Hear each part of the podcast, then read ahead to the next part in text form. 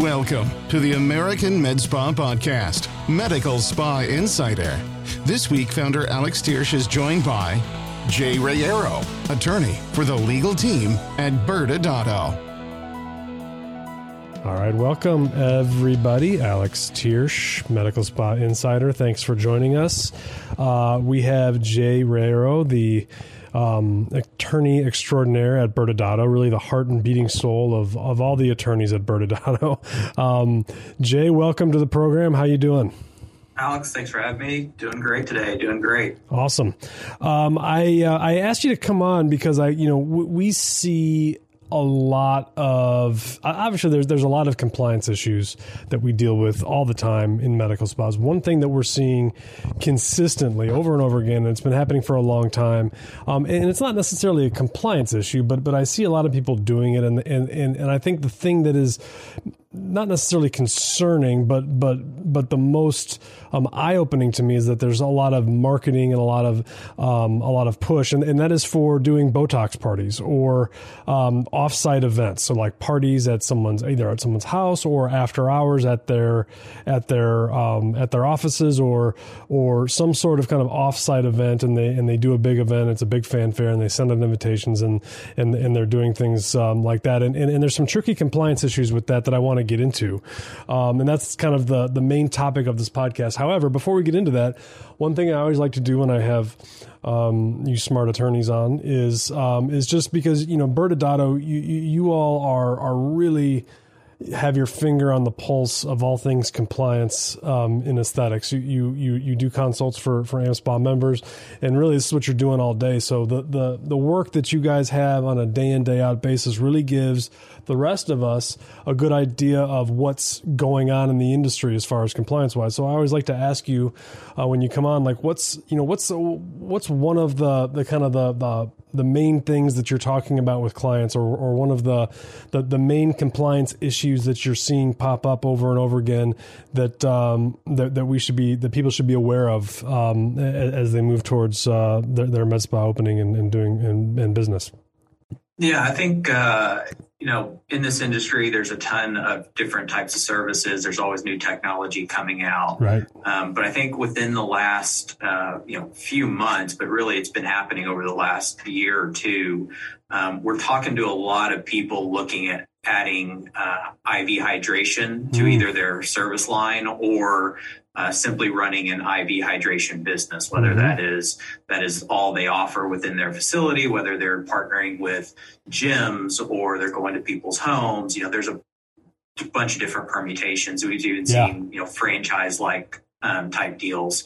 Um, and I think it's not necessarily the IV hydration part, but it really ends up being what we talk to these clients and, and, prospective clients about a lot is the compliance issues that come with it from the clinical process. Right. Um, you know, obviously, you know, as with a lot of these services in this industry, there's a, a retail like feel. There's a there's a, a, desire to offer it in a retail like way. They don't want it to be medical. They want it to to feel like you know a regular spa where you can go in and you know get a massage or get your nails done. It's it's very retail like, and right. so that that kind of conflict between that desire and the fact that with IV hydration, we're still talking about the practice of medicine leads to some problems with compliance. And that's probably where we focus most of our discussion on is how do you offer these services? What are the traps? What are we seeing out there? And I think that's probably the, been the biggest thing really exploding over the last few months. But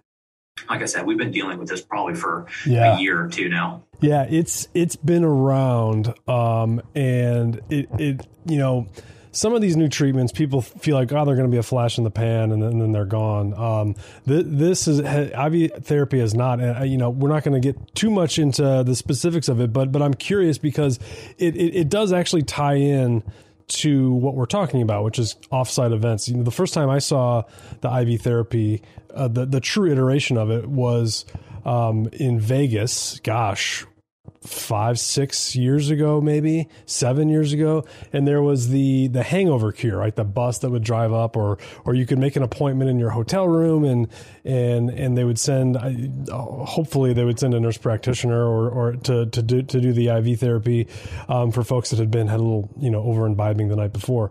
Um, but we're seeing it more and more um, with with with just vitamin drips and things like that. There is it's interesting because there is a a a perception that it is not medical treatment but by a lot of folks. We see you know ah it's just it's it's iv or they're doing they're, they're just doing vitamins. Vitamins are not prescriptions.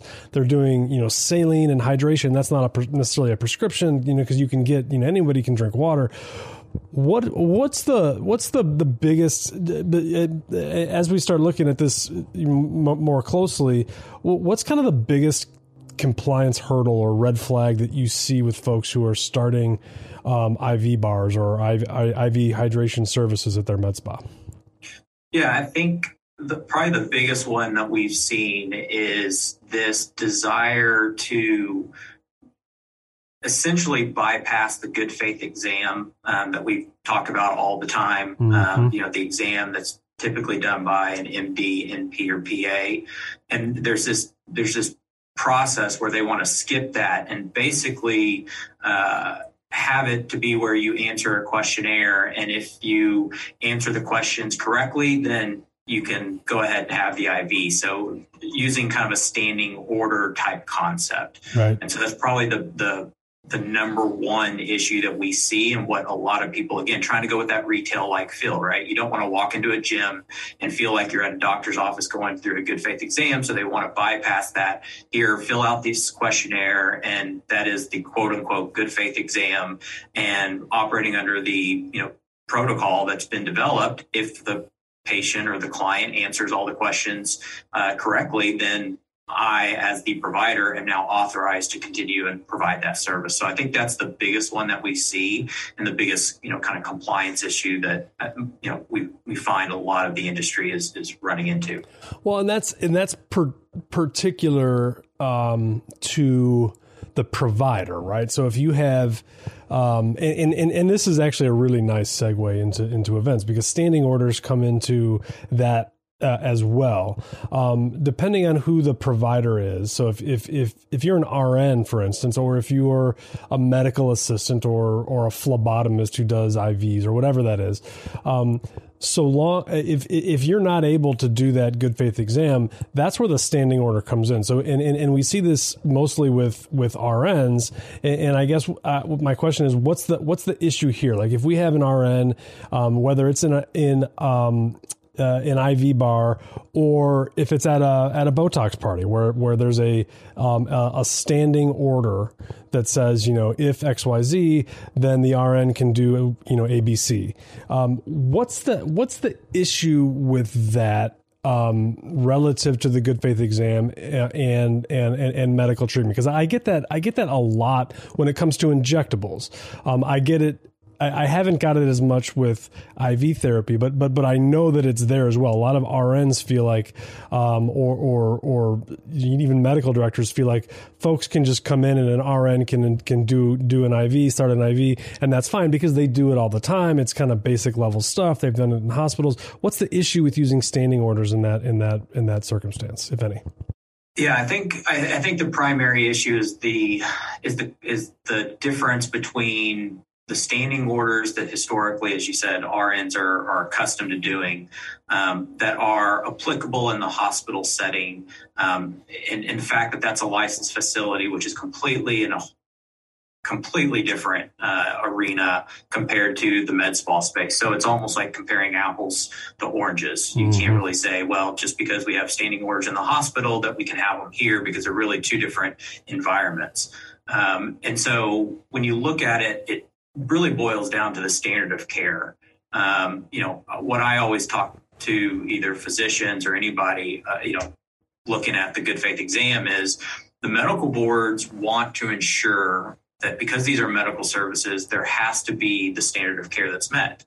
And part of that responsibility, part of that obligation to meet the standard of care is to uh, conduct that good faith exam. You've got to render a diagnosis. You've got to ensure that the patient is is you know has been examined and that you've done everything possible under your uh, license to ensure the safety of that patient for whatever procedure is going to happen next, whether it's Botox, IVs, you, you name it. There's that obligation to do so. And with the standing order, the the fact that they answer a questionnaire, three questions, and they answer yes, doesn't necessarily meet that standard of care and isn't likely sufficient in most states to establish that doctor patient relationship, that nurse practitioner patient relationship, the, the fundamentals of before I treat you under my license, I have an ethical obligation to establish that, that relationship. And so mm-hmm. I think that's where, you know, that part of the issue fails when it's just simply a questionnaire that doesn't explore other things or, you know, what's Botox, right? There are physical examinations, visual examinations that are probably necessary to determine whether they are good. And I don't, I think you lack meeting a certain standard of care by simply just having a questionnaire filled out and someone and, someone you know checking the box and saying okay good now i can now i can perform pursuant to this protocol or, or you know whatever order has been in place mm-hmm. so uh, let's let's take a kind of a step back so let, let, let's say um and let's do just kind of um, question A um, in, in, in you know the flowchart of of decision making is is there anything wrong or anything against the law or or or or is, is there anything inherently bad even about doing treatments offsite. So, you know, not in a doctor's office, but at an at an event, whether it's it's in someone's home, it's at a salon or whatever it is. Is there anything illegal or bad about that in and of itself? Generally, so on a high level, I would have to say generally no. Um, okay. You'll find most states do not um, have any specific rules, whether it's Botox parties or offsite.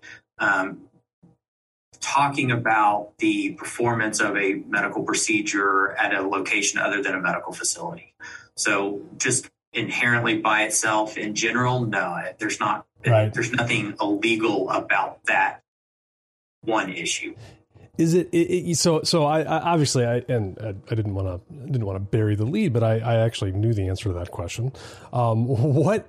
But what is um, just because it's not it's it's not inherently in and of itself illegal. I feel like, and this is mostly from my experience in Illinois, and it's and it's been a while. So, so admittedly, I feel like even though there's not necessarily because I know, like in Illinois, for instance, where where I'm licensed, that there is not a any provision that you can find in the Medical Practice Act or anywhere that prohibits anyone from doing a practice outside of a doctor's office. So, so if you want to do a Botox party on a on an outside property, there is nothing, at least in Illinois, that I could find um, ever that pre- prevented you from doing so. But um, whenever those cases came up before the medical board, uh, in particular, there seemed to be kind of a an eyebrow raising um, where and a little bit of a uh, of a of a skepticism that it was okay. Is, is, do you do you find that to be true kind of in other states as well? Is it is is it just like even though yeah, there's nothing wrong with it, it's technically legal. Is there kind of a, a heightened level of scrutiny if you are going to you know be investigated for that for for doing an offsite party? Yeah, I think you I think you hit it exactly um, right that it's almost your burden to prove that you didn't do anything wrong, right? So there's that skepticism of, oh, and it really starts with the name. The, right. the, the term Botox party, um, you know, has inherently skepticism to it. So regardless of what the rest of the facts are, just saying a Botox party creates that that that level of skepticism. Mm. And so then when you look at you know, if there was an investigation or if there was, you know, an, an issue that happened, I think that's where you're going to find that it's not going to be you're innocent until proven guilty. It's going to be almost you're guilty until proven innocent. And so you have that burden to to prove, you know, based on X, Y, and Z, why if there was nothing wrong with the way that you conducted that Botox party um, or that mm-hmm. you know that offsite treatment. So you know I, I completely agree when we navigate this across you know the country, regardless of whether what state it is. Um, as you said, you're not going to find a rule that says Botox parties are illegal unless you do this, or Botox parties are permitted if you do this.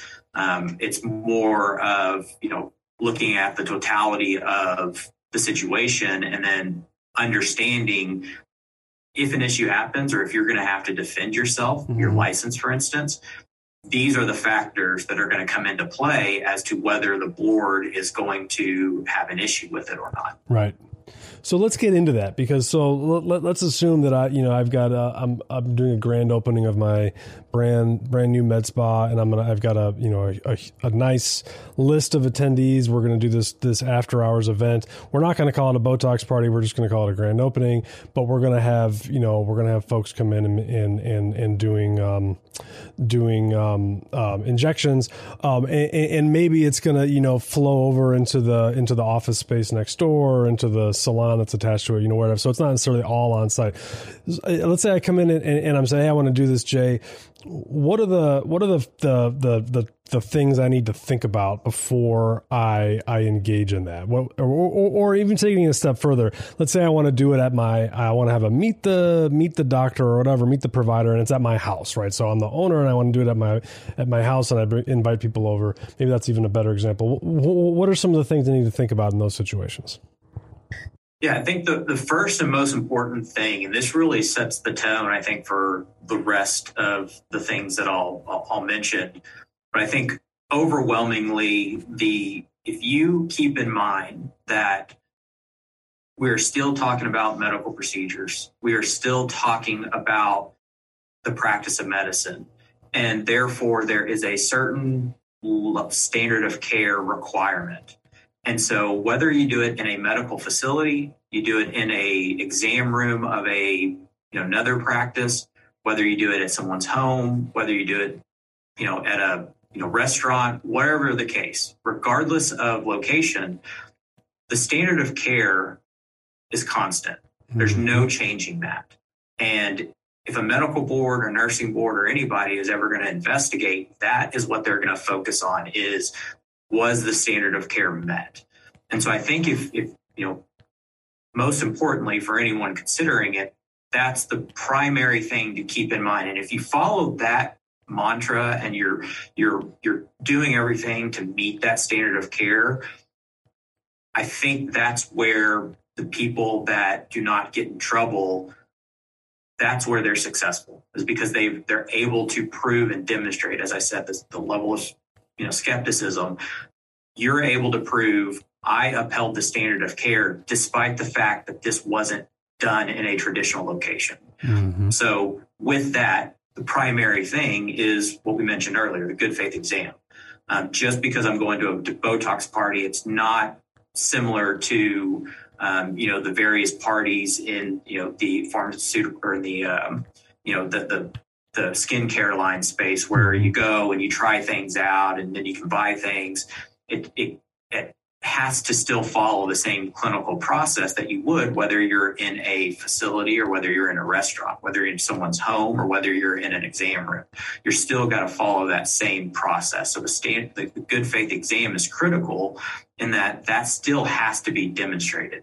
You still have to have that MD, MPPA, one of those prescribing providers conduct that good faith exam, render the diagnosis, prescribe it. Now, when I talk to clients about this process and the, you know, in relation to Botox parties, you know, the first thing they say is, well, that just killed the environment. Like mm-hmm. this is supposed to be a party. right. and you're talking about, you know, treating them like they're in a medical facility. But that's the that's the unfortunate reality. And there are ways, you know, that you could be, you know, from a process standpoint, that you can get that out of the way before the quote unquote party starts. Mm-hmm. But I think ultimately that is the fundamental thing that you have to remember is I'm still upholding the, the, standard of care. I still have to ensure that the patient's safety is not at risk. And therefore, I have this obligation to go through this good faith exam.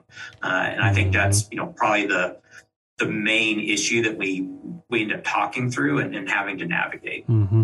And so, the, one of the questions I I get all the time is, um, and this this this goes to that point exactly is, um, does a physician need to be present? And in fact, there was there was a um, a case that that we dealt with here in Chicago not um, not not too long ago, where um, that that was really the issue. It seemed like all the protocols had been followed, good faith exams had been done um, prior, but the there there was no physician on site, and and and that seemed to rankle one of the the the the, the medical board members, even though you know obviously with nurse practitioners and things that that changes, but what's the do you does a physician have to be on site or can an RN who's the primary injector at the facility kind of be the one who's there and if if they're just if they're just treating current patients so I mean as we're famous for saying it depends on the state mm-hmm. and, and the reason I say that is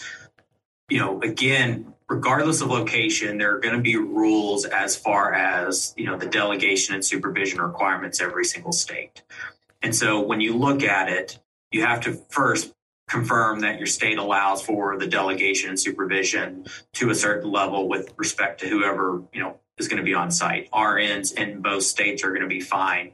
There are a few states out there that would have an issue with it, but um, you know they're for the most part going to be fine doing the injection. So then you go to the second question, um, and what's the level of supervision, especially if they're on site? You know, there's some states, um, you know, there may be some states. I know uh, Louisiana is one that uh, requires RNs to specifically be within a medical facility or medical office. So it's restrictive to where they can actually perform their services, therefore limiting where they can go from a Botox party perspective. But in other states, it's very broad. And, you know, Texas is a great example of, um, you know, a general delegation state. There's other states out there where really it's ultimately up to the physician to decide what the level of supervision is um, and whether they need to be on site or not. That's where that issue comes in that you're talking about, you know, with, with Illinois is that even if the law is silent on it, even if it doesn't, even if we say, you know what, we're leaving it into the professional judgment of the physician, sometimes there's disagreements by the board as to the physician's judgment. So a physician may feel completely comfortable with allowing the RN to, you know, subject to everything else being done, allowing the RN to be alone doing those injections. Um, but the medical board or whoever's investigating may take a different approach and may believe that it's, uh, you know, that that's not proper. And mm-hmm. so when you run into that kind of gray area, I think that's where it really becomes important to kind of look at the very specific situations of what's going to happen and put yourself as a provider, whichever side of the equation you're on, put yourself in the best position to have a defensible position. Mm-hmm. How experienced is that RN? What's their level of experience with with the injections. But more importantly, go back to what I said earlier the, the overarching theme patient safety and standard of care. One of the questions that I see happen most often when we talking when we're talking about physicians not being on site or mid levels not being on site, whatever the case may be, is what would happen if there was an emergency, right? Because the thought is, well, a physician has to be able to step in, or the nurse practitioner has to be able to step in to take care of that emergency because they are the ultimate license in that situation.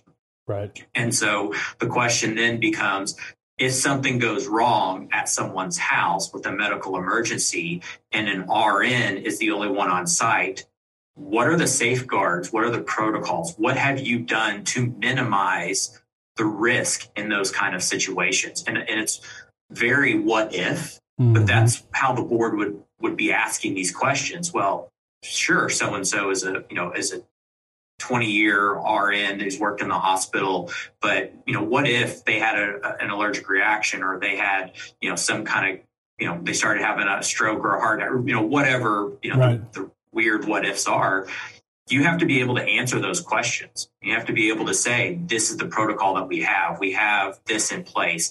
And it needs to be, again, upholding the standard of care you know something that makes sense in the medical community because that's who you're talking to you're talking to the licensing boards and having to explain yeah we we took that under consideration, and this is the things that we did to protect. Now, it's not a golden ticket, and you're still left to kind of the interpretation of whoever it is asking the questions on the board side.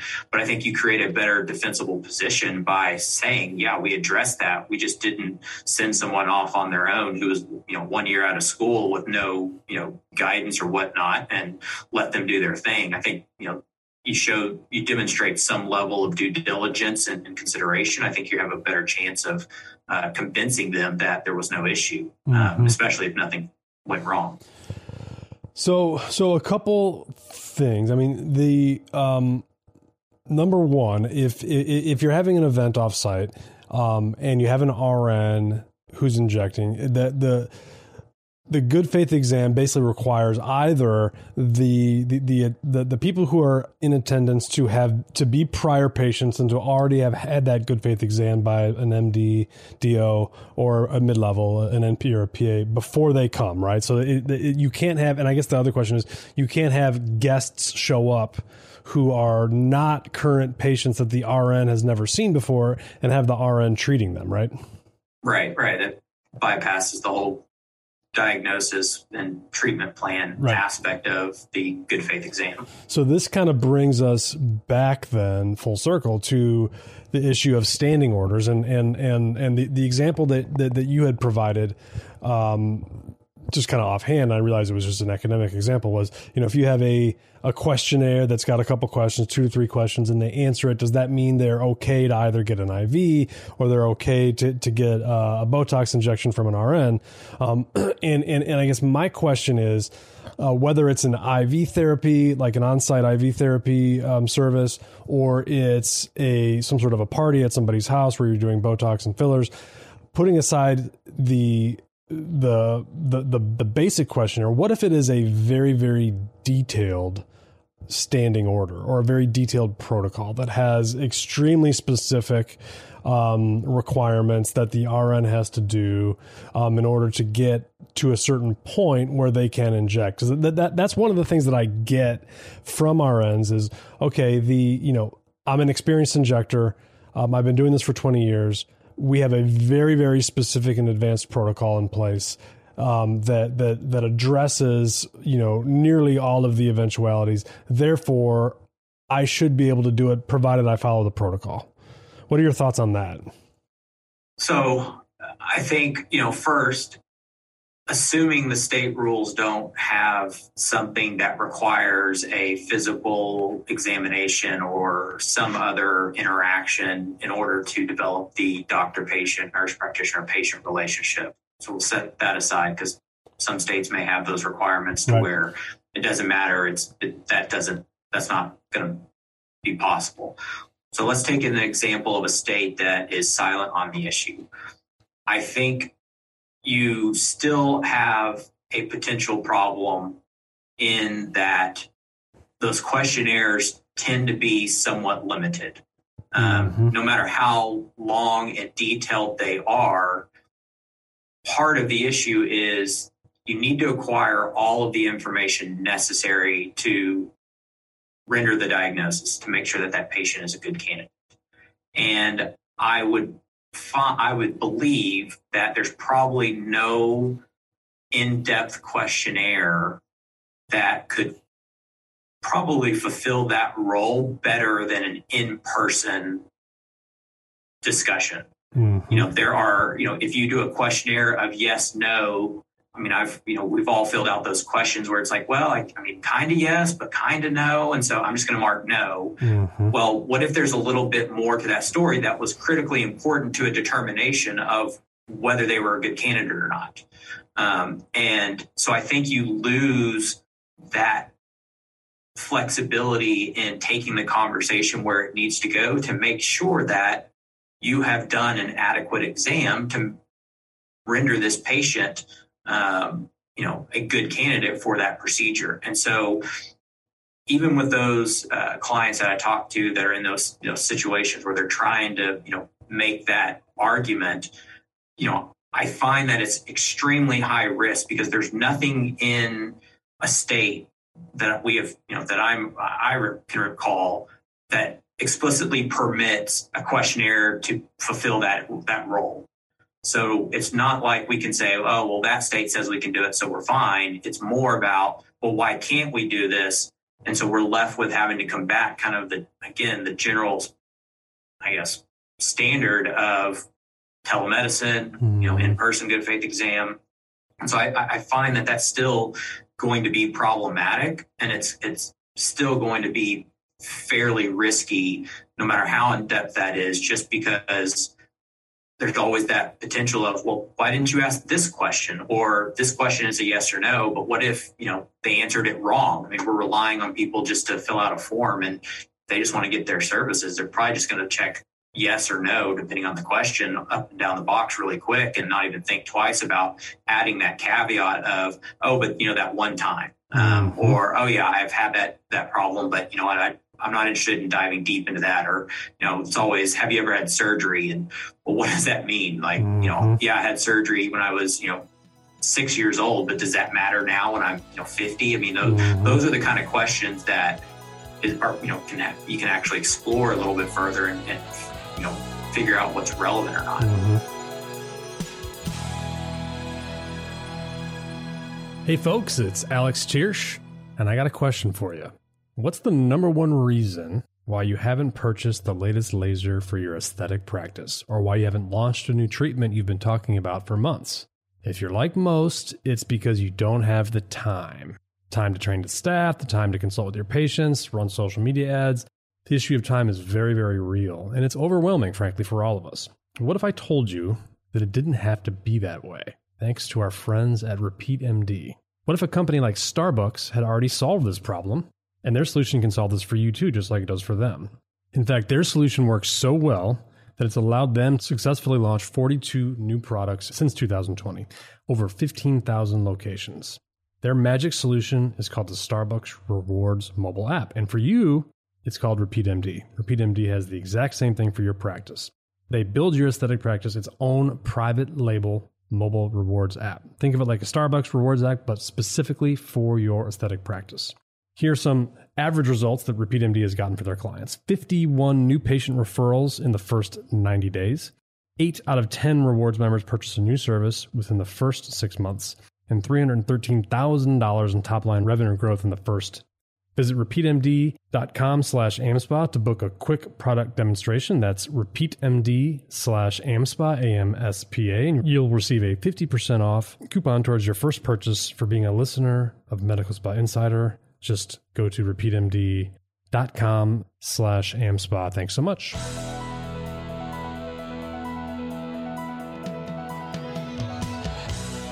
Because when you get into injectables, like everyone's anatomy is different and, and it's really hard. And this is the conversation I've had uh, with folks, typically with RNs, but it's been but it's been with, with with others as well. It's really hard to reduce to writing or to a protocol, um, you know, injection technique and the amount of product necessary to achieve a desired result. And you know where to do things and how the anatomy um, you know because everyone's anatomy is different. Therefore it becomes um, it, it's really hard to objectively standardize a botox injection to the point where you could have an RN who's doing it according to a very standardized procedure. And if you look at standard orders in, in hospitals for whatever, it's usually things like, you know, if these things happen, then you're going to do, you give X uh, injection of medication. Um, th- that doesn't translate exactly to, to to injectables because there's a certain amount of discretion and art to, to what they're doing. Does, does, does that sound reasonable? What I'm saying? Yeah, no, I, exactly right. I think the word that you used perfectly was discretion, and I think that's where the trouble comes because you know we talk about this a lot with are in scope of practice. There is no diagnosis, medical diagnosis within the scope. And so when you start using the term discretion, independent decision making, that falls across that line of medical diagnosis. And so mm. we, you know, you really quickly can step over that line by exercising a decision that falls outside your scope. And again, you're completely right. You know, in the hospital, sometimes there's, you know, I've talked to registered nurses who, you know, been in the hospitals for 20 plus years and you know they talked about how they used to run the ER and you know they would you know basically right. train and, and run it instead of the, the residents and we all get that you know those they're incredibly bright and brilliant and great at what they do. Unfortunately, it's a different environment in the med spa space, so it's not a, a you know a one to one transfer. It's not like we can just step out of that arena and into this and say, okay, everything that I did before applies here. It's not the same. I think that discretion part is is the key word that you use mm. in the fact that you start exercising discretion or independent judgment. Now you run the very real risk of being considered a practice of medicine um, or rendering medical diagnosis. And so that's you know that, that's that's a pretty big topic that we we speak to a lot of clients on is how how flexible can those protocols be? Um, and it's a difficult difficult conversation. Um, and I think you know whatever four four years, five years ago. I don't know how long it's been, but the you know the Texas Houston arrests. Mm-hmm. I mean, that mm-hmm. was one of the issues was that you know the LVN at that case um, was exercising discretion by deciding where within the range, or maybe there wasn't even a range. Um, you know how much Botox to give, and that was their. You know, the reason yeah. for uh, the ultimate arrest at that point. So, you know, I think that's that that is a, a big issue, but I I think that discretion word that you use is, is key, is mm. why that, that creates a lot of risk. What about uh, alcohol? Everyone knows a party is not a party without alcohol, right? Or you know, whatever. Um, so, and I, I we, this this question comes out a lot. I mean, if if you're having a grand opening, this doesn't have to be off site, even just if it's on site. If if you're doing a an event at your at your facility, um, what are, are you allowed to have? And, and I'm not talking about you know licenses and and and you know zoning things or, or things like that. I'm talking about just you know from a, a, medical perspective. Are you allowed to have alcohol at, at, at events, or is that a big no no? What's the what? Where do you fall on that? I, I think alcohol is probably that's probably why Botox party, the term has that level of skepticism because they immediately think, as you said, no party is a party without mm-hmm. alcohol. Um, and so they immediately think, oh, alcohol is being served. And that introduces a lot of different issues. Um, and we won't, you know, like you said, not talking about the licensing or liability or anything like that. We're just talking about the yeah. medical aspect. Um, you know, really it comes down to t- two primary factors.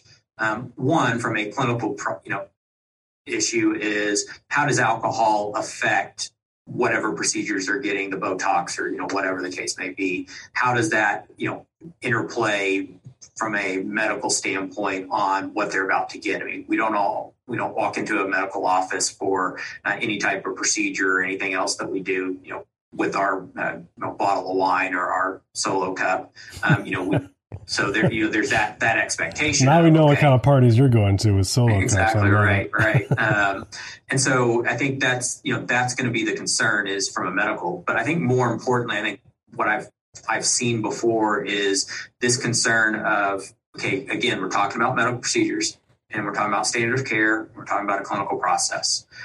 Well, part of that clinical process is informed consent. Mm-hmm. You're about to get a medical procedure and you have to be fully informed of what it is you're getting and know all the risks. And you have to then decide to make the informed judgment to agree to have that done by that particular provider. And once you introduce alcohol into the equation, that creates potential issues. Um, if it's done before, it's going to create issues with the enforceability of the consent, whether they are uh, competent to make that consent. And so it creates significant risk. And I was reading a uh, medical board um, uh, minutes based on an interview with a provider, uh, and they were talking about you know Botox parties, and generally speaking, they didn't really care about the fact that it was elsewhere or anything, but their the questions that they kept asking were about the alcohol. Mm-hmm. Well, is there alcohol there? do they do they drink alcohol before they they sign the consent um, and and they they really focused on you know that piece of the equation because it just introduces a whole nother set of issues. And again, going back to standard of care, that's not normal in the standard of care. So, you know, generally, is there something wrong with it? No, so long as you have it done in a way that addresses all of these issues.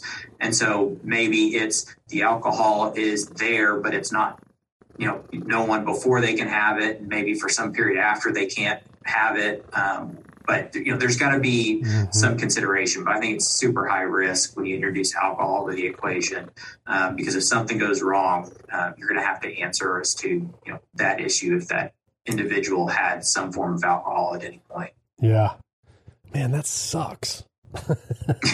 right? Why? Why not a party? Then, I, I mean, um, no, I mean it's and and you said something where I've I've had I've had folks say to me, well, you know, we're having um, all of the consents filled out and and and um, and signed ahead of time. Sometimes it's even you know before anything starts it's you know you get together and the you know the uh, the the doctor or mid level or whatever it is says, here's what's going on, here's what we're doing, blah, blah, blah, blah. And then, you know, kind of goes through everything with the group so that everyone knows. And then that's all consented to ahead of time, which I suppose is, is that's probably better, right? Than, I mean, there, there's other issues that, that, that come up. But I think my question with that to them was, okay, that's fine. But once you start serving alcohol, it, it's also, you know, informed consent is also the right to withdraw consent at any time um, that makes it a little difficult when you've got alcohol involved. Is that is that is that a fair? Yeah, absolutely. If, if, you're having them sign consents a day or two before, kind of the, you know, it's all in the invitation, so to speak, uh, and they filled it out, you're absolutely right that people have the right to change their mind. People have the right to ask questions. And that can be difficult if they, you show up as a provider and party started an hour and a half ago and you see three or four bottles mm-hmm. of wine open up on the on the table and now you're having to ask them you know do you have any questions before I begin? Or, you know, I see your consent, you know, has anything changed? Has your health history changed? I mean, if they filled this out, you know, a week ago, who knows what happened, you know, in the week leading up to it. Um, I had a client who uh, we were talking about the good faith exam and said that a patient came in and said, made an offhand comment comment that she had just gotten out of the hospital like a week earlier from a stroke. Um, and just you know it was like it was no big deal. And so things can happen within a week. And so you know there's still a responsibility to make sure that that informed consent is accurate and that that informed consent stays in place at the time that you're doing the procedure. And if there's alcohol that's been introduced beforehand you can run into the issue that you know none of that really occurred or that they weren't competent to uh, to, to answer you know ask questions or you know consent further or whatnot. So yeah there's there's still there's still liability there um, mm-hmm. even if you do have the paperwork signed up front. Okay.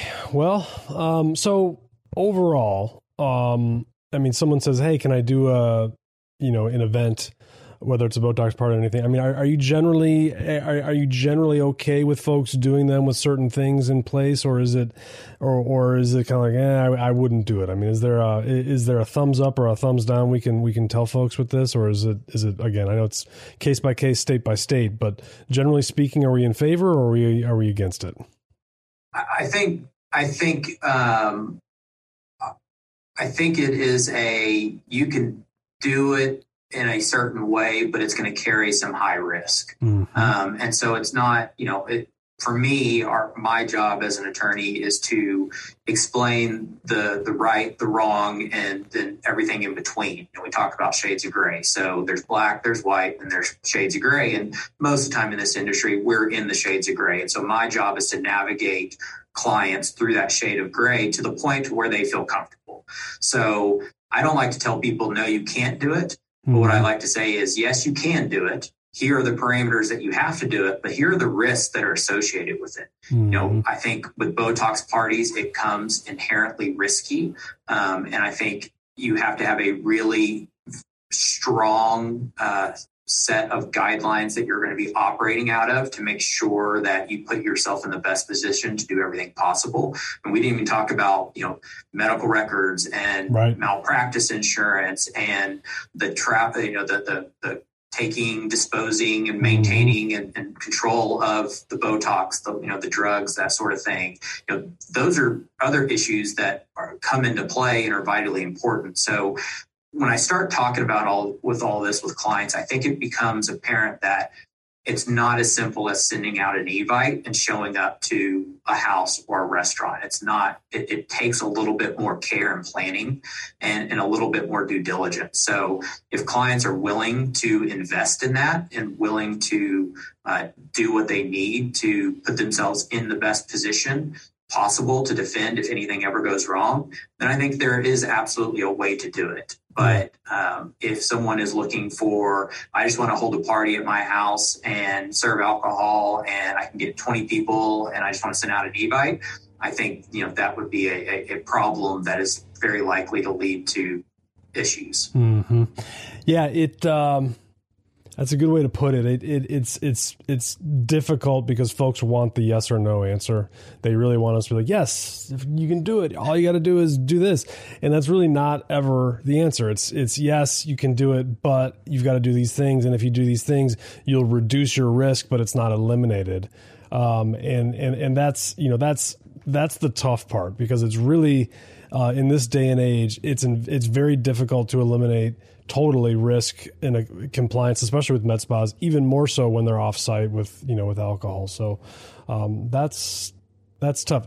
Well, that's that, that's awesome. I anything any other pieces of advice or what advice would you give folks just kind of in closing as far as uh, what to do with these circumstances? Because you know the, the things that we see jay is that the, these events can be very very lucrative not just from a um, you know obviously a, a, money in the door standpoint but from a marketing perspective you get you get photos you get you get you know everyone's having a good time there's great reviews you get to pre-book you know other treatments you get to sell other treatments and i'm just talking about you know an event at, at, a, at a med spa um, but any advice, um, just in closing? Yeah, I think the number one advice is plan early. Um, I think the, the clients or the, the, the, people that I talk to that are going to be in the most trouble are those that call me up and say, I'm having a grand opening Botox party or whatever the case may be next week. Um, it's very difficult to get them to a place of compliance because really what they're looking for is that yes or no answer. And as you said, healthcare is highly regulated and most of the answers that are you know going to be black or white are going to be no but you know so most of our answers end up being yes but or yes with an asterisk. So i think plan early there like i said there are ways to do everything and there are strategies to do everything. And that's not just the botox parties that's just you know aesthetics in general that's med spas in general healthcare in general. There are ways to do everything but you have to plan early. And so i think if if clients are interested in tapping into that potential, which I completely agree. There's you know a lot of potential in those types of parties um, and a lot of benefits for any kind of practice. I think you still have to plan early. Compliance takes planning, it takes some time. And if you do all that right, I think you'll eliminate or mitigate risks as much as possible. And you're going to put yourself in the best position to be successful. You know, we always talk about this industry being highly competitive. And so, you know, a competitor can easily see your ads and, and see, oh, wow, they're holding a Botox party down the street. You know, I want to cause an issue for them. Well, you got to be prepared for that. And so I think plan early, have you know have everything in place, do everything possible, um, address all the issues that we we mentioned um, today. But I think that's those are the people that put themselves in the best position and the mm-hmm. best uh, you know position to succeed long term because they don't have to worry about those uh, those compliance issues popping up because of a competitor, disgruntled patient, disgruntled employee, whatever the case may be.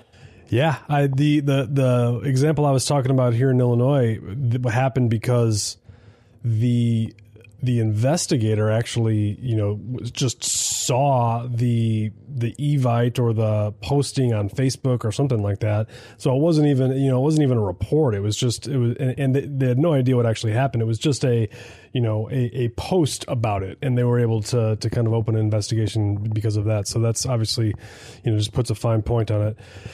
Um, all right, Jay, I appreciate your time. This was super helpful. People are gonna, um, I'm sure, have have a lot of further questions for you. Where can they reach? You know, what's the best way to get a hold of ByrdAdatto or you if they have questions about this or anything else? Yeah, they can reach out to ByrdAdatto. Uh, info at byrdadatto.com is the uh, the email. You can go to our website, www.byrdadatto.com, B-Y-R-D-A-D-A-T-T-O.com, uh, and you can uh, reach awesome. out to us to set up a consult. Um, and yeah, happy to happy to be here as always. Thanks for having me, Alex. Awesome. Sounds good. Thanks, Jay. Appreciate it. Thanks. Thanks for joining us this week with the American Med Spa podcast, Medical Spa Insider. This week, founder Alex Thiersch was joined by Jay Reyero, attorney for the legal team of ByrdAdatto. If you are new with us, we would love to invite you to hit the subscribe button. Click it now so you can get AmSpa content delivered to you each time. Leave a rating and a review. See you on our next episode.